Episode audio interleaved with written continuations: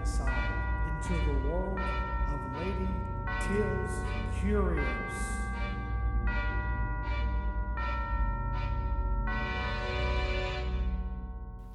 Today is Columbus Day. The second Monday of each October became a legal federal holiday in 1971 and was celebrated first in 1792 by the Society of St. Tammany. But hold up, not everybody views today as Columbus Day. Yes, we are going to delve into the world of Indigenous Peoples Day on not just a historical level, but a scientific level as well. We're going so deep and so far back in time that I brought my drink of choice with me today, and yes, it is an old fashioned. Are you ready for this? If you have your drink in hand and you're ready to continue, cheers, and here we go.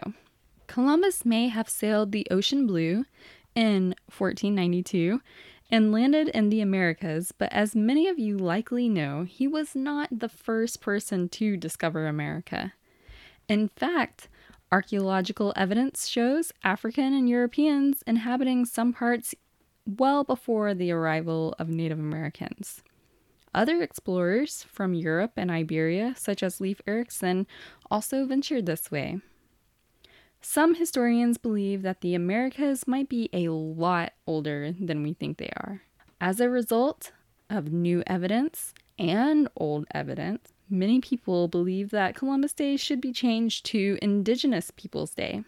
Some places have already stopped recognizing this holiday and replaced it with Indigenous Peoples Day since 1992. I think celebrating historical milestones is very important as long as we have the history straight. And it's getting the history straight that is so difficult, especially when historical figures are so prominent. Columbus Day is celebrated in many other places around the world, places such as Italy, Spain, and the Caribbean.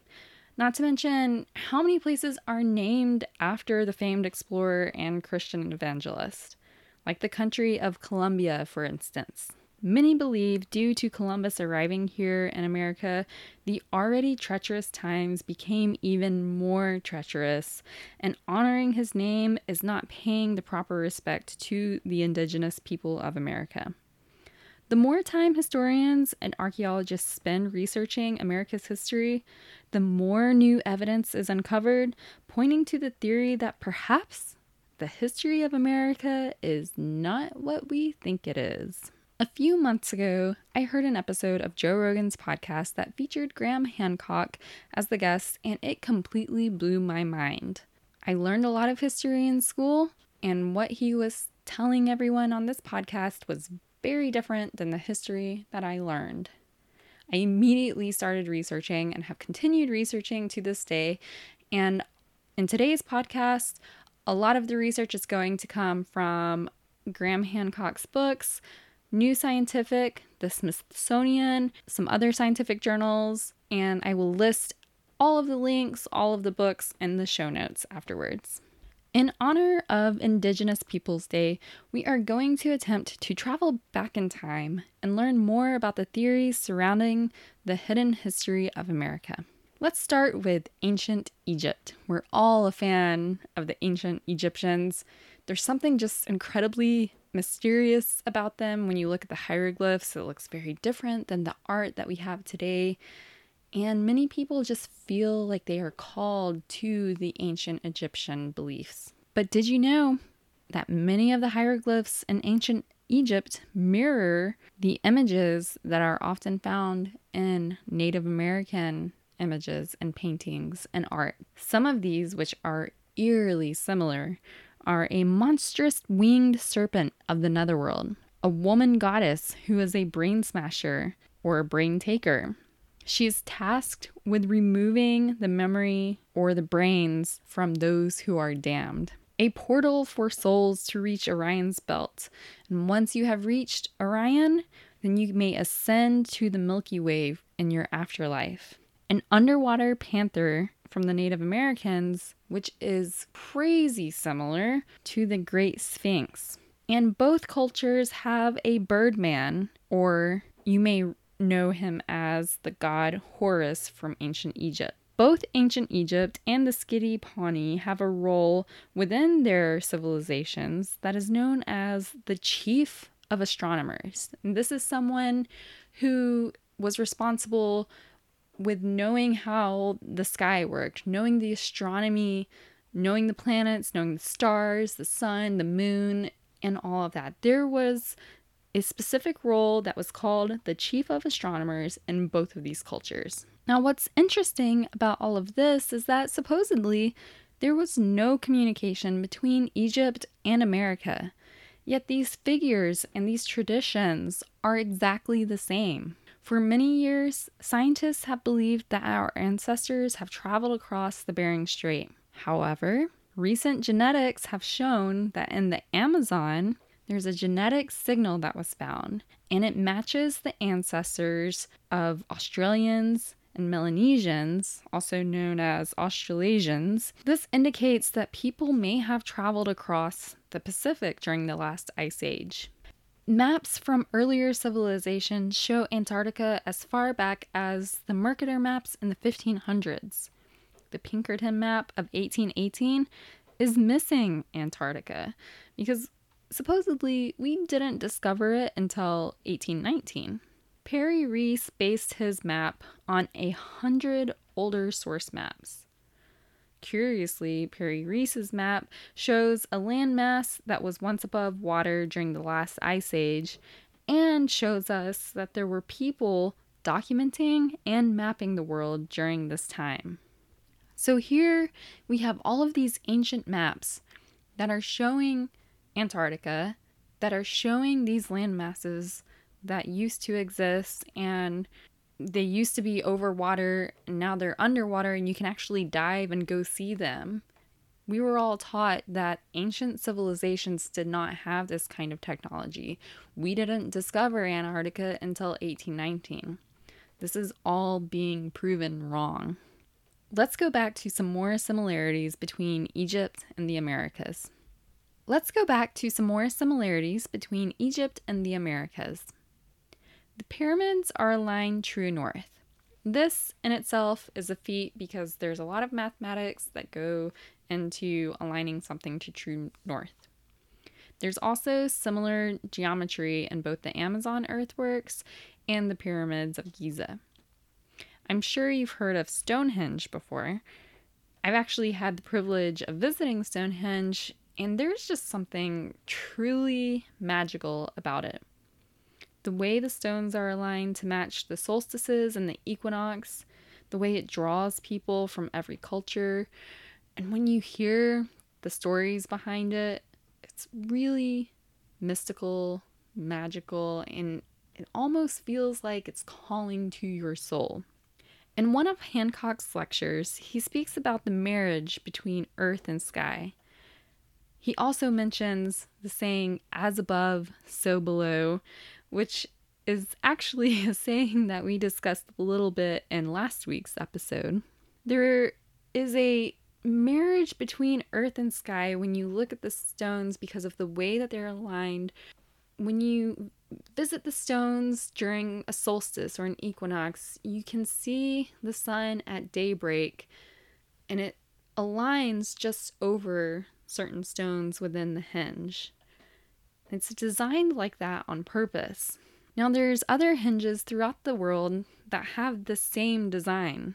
A new henge has been unearthed in the Amazon with a very similar design, and it's made to match the summer and winter solstice.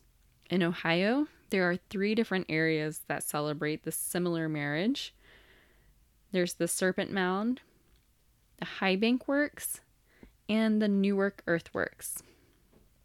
Many similar geometric patterns of squares within circles or circles within squares have been replicated at Newark. In Illinois, you can find Monk's Mound, which is the largest pyramid city north of Mexico. I bet you didn't even know there was a pyramid city north of Mexico. There's also a wood henge in the nearby area adjacent to Monk's Mound. This just goes to show that there were people in the Native American culture who were very skilled at development architecture, mapping, landscaping, and astronomy. You had to know mathematics. You had to plan this out. You had to align these structures in a certain way for them to match up with the sun at these specific times throughout the year. But how old might these mounds and these earthworks be? In Poverty Point, which is in Louisiana, Mound A can be traced to 2,500 years old. Below Poverty Point is Lower Jackson Mound, which is even older. 3500 BC is when it was dated. Continuing to date more of the Mississippi Valley mounds, even older to 7500 to 8000 years old, past 5000 BC, there are theories that certain areas may be older than this, but at this point in time, it's hard to say without more research being done. There are some areas in the Amazon that have been dated to 13,000 years ago. This brings us to some common beliefs about how civilization began. What did you learn in school? I was taught that humans originated in Mesopotamia. From Mesopotamia, they branched out, came across the Bering Strait, and came down through North America into South America. And this is kind of the mainstream belief system. This is what most people are taught and what most people actually believe. But the genetics that we spoke about earlier are dismantling that theory, literally bringing that theory to the ground and crushing it. You may have heard of the Clovis culture before. Archaeologists have long held that 13,400 years ago, the Clovis culture came down from the Bering Strait and they were the original Native Americans. Most believed that there were not any humans before the Clovis culture in America. So, as a result, many archaeologists never really digged past what was considered to be the Clovis level in the ground. I'm sure you're beginning to recognize a theme here by now. what we once thought was true in history has been proven otherwise yet again. The Smithsonian admits the following The Clovis first model has collapsed. We know that people slaughtered mastodons, made all purpose stone tools that were almost like exacto knives in the Ice Age, and the Bluefish Cave has humans that butchered animals 24,000 years ago. There's also the case of Topper in South Carolina, which is dated 50,000 years ago. Now we have all of this evidence that shows people were here long before history has taught us. So, what now?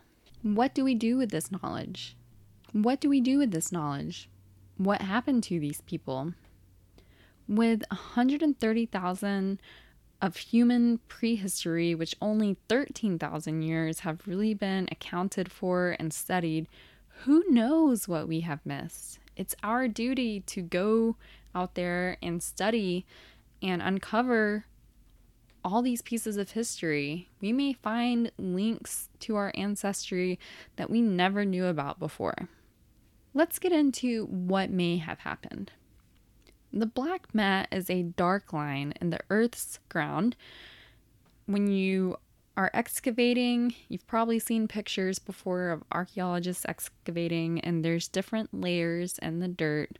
The black mat is a dark line and the Earth's dirt that is containing minerals and chemicals that are indicative of a cosmic impact. Basically, archaeologists have found this line in the dirt that show us a comet may have impacted the Earth. Because of these findings, a group of scientists formed the Younger Dryas impact hypothesis. This is still an incredibly controversial hypothesis, but hang tight while I explain so you can draw your own conclusions. Basically, this hypothesis states that fragments of a very large comet or asteroid struck North America about 12,800 years ago, right around when the Clovis culture disappeared. Coincidentally, there are no ancient civilizations that view comets as a good thing. The last piece that fell out of the Taurid meteor shower, for example, was in 1908. This is known as the Tunguska event. Have you ever heard of it before? No one was killed, so you may not have heard of it before, but a piece burst in the sky over Siberia and it flattened millions of trees within a 2,000 kilometer radius. Now, the Earth passes through the Taurid shower in June and November. Some scientists believe the Taurid shower is a remnant of a larger comet that was around thousands of years ago.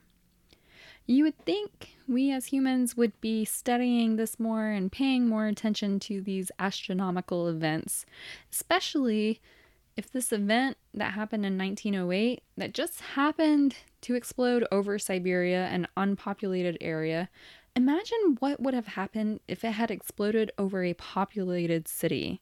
The devastation is unimaginable. And this was an event that did not even hit the ground. This piece of the meteor shower came through the Earth's atmosphere and exploded in the air and had the capacity had the capacity to flatten millions of trees. Imagine if this happened over Atlanta, over New York City, or Los Angeles.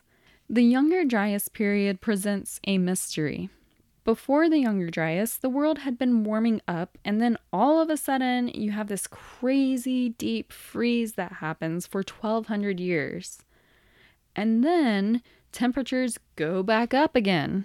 This is also when the megafaunal extinction occurs.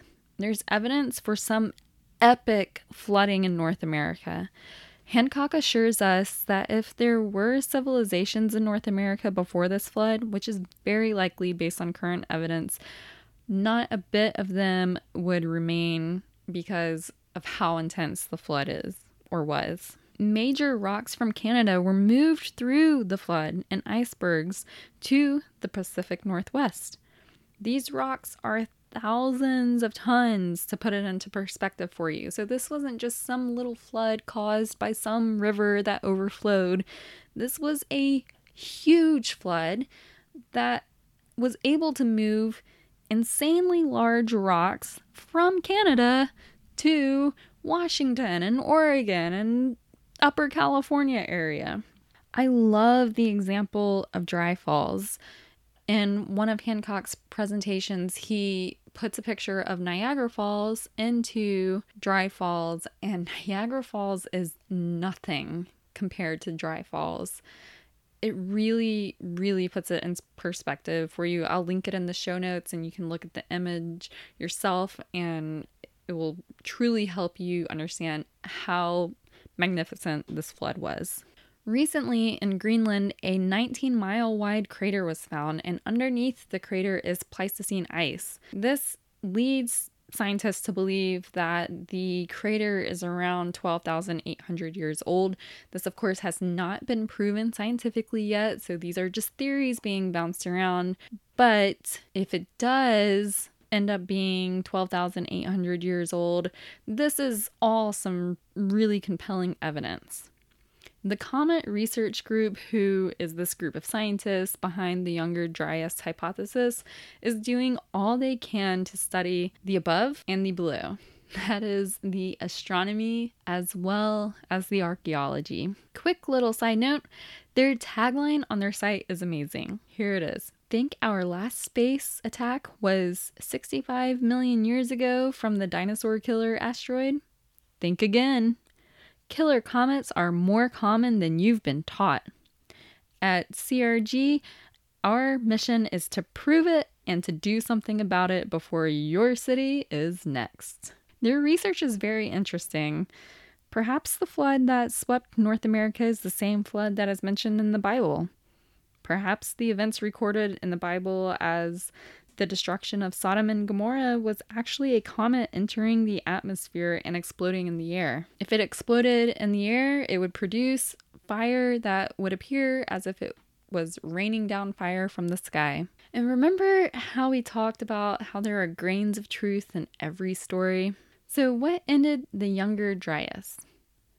Scientists postulate that another cosmic event happened at the end of the Younger Dryas, causing the quick warming throughout the Earth. Now, here is where things get incredibly interesting, in my opinion. Native Americans referred to North America as Turtle Island. Hancock asks if Turtle Island, aka North America, could be the fabled lost Atlantis.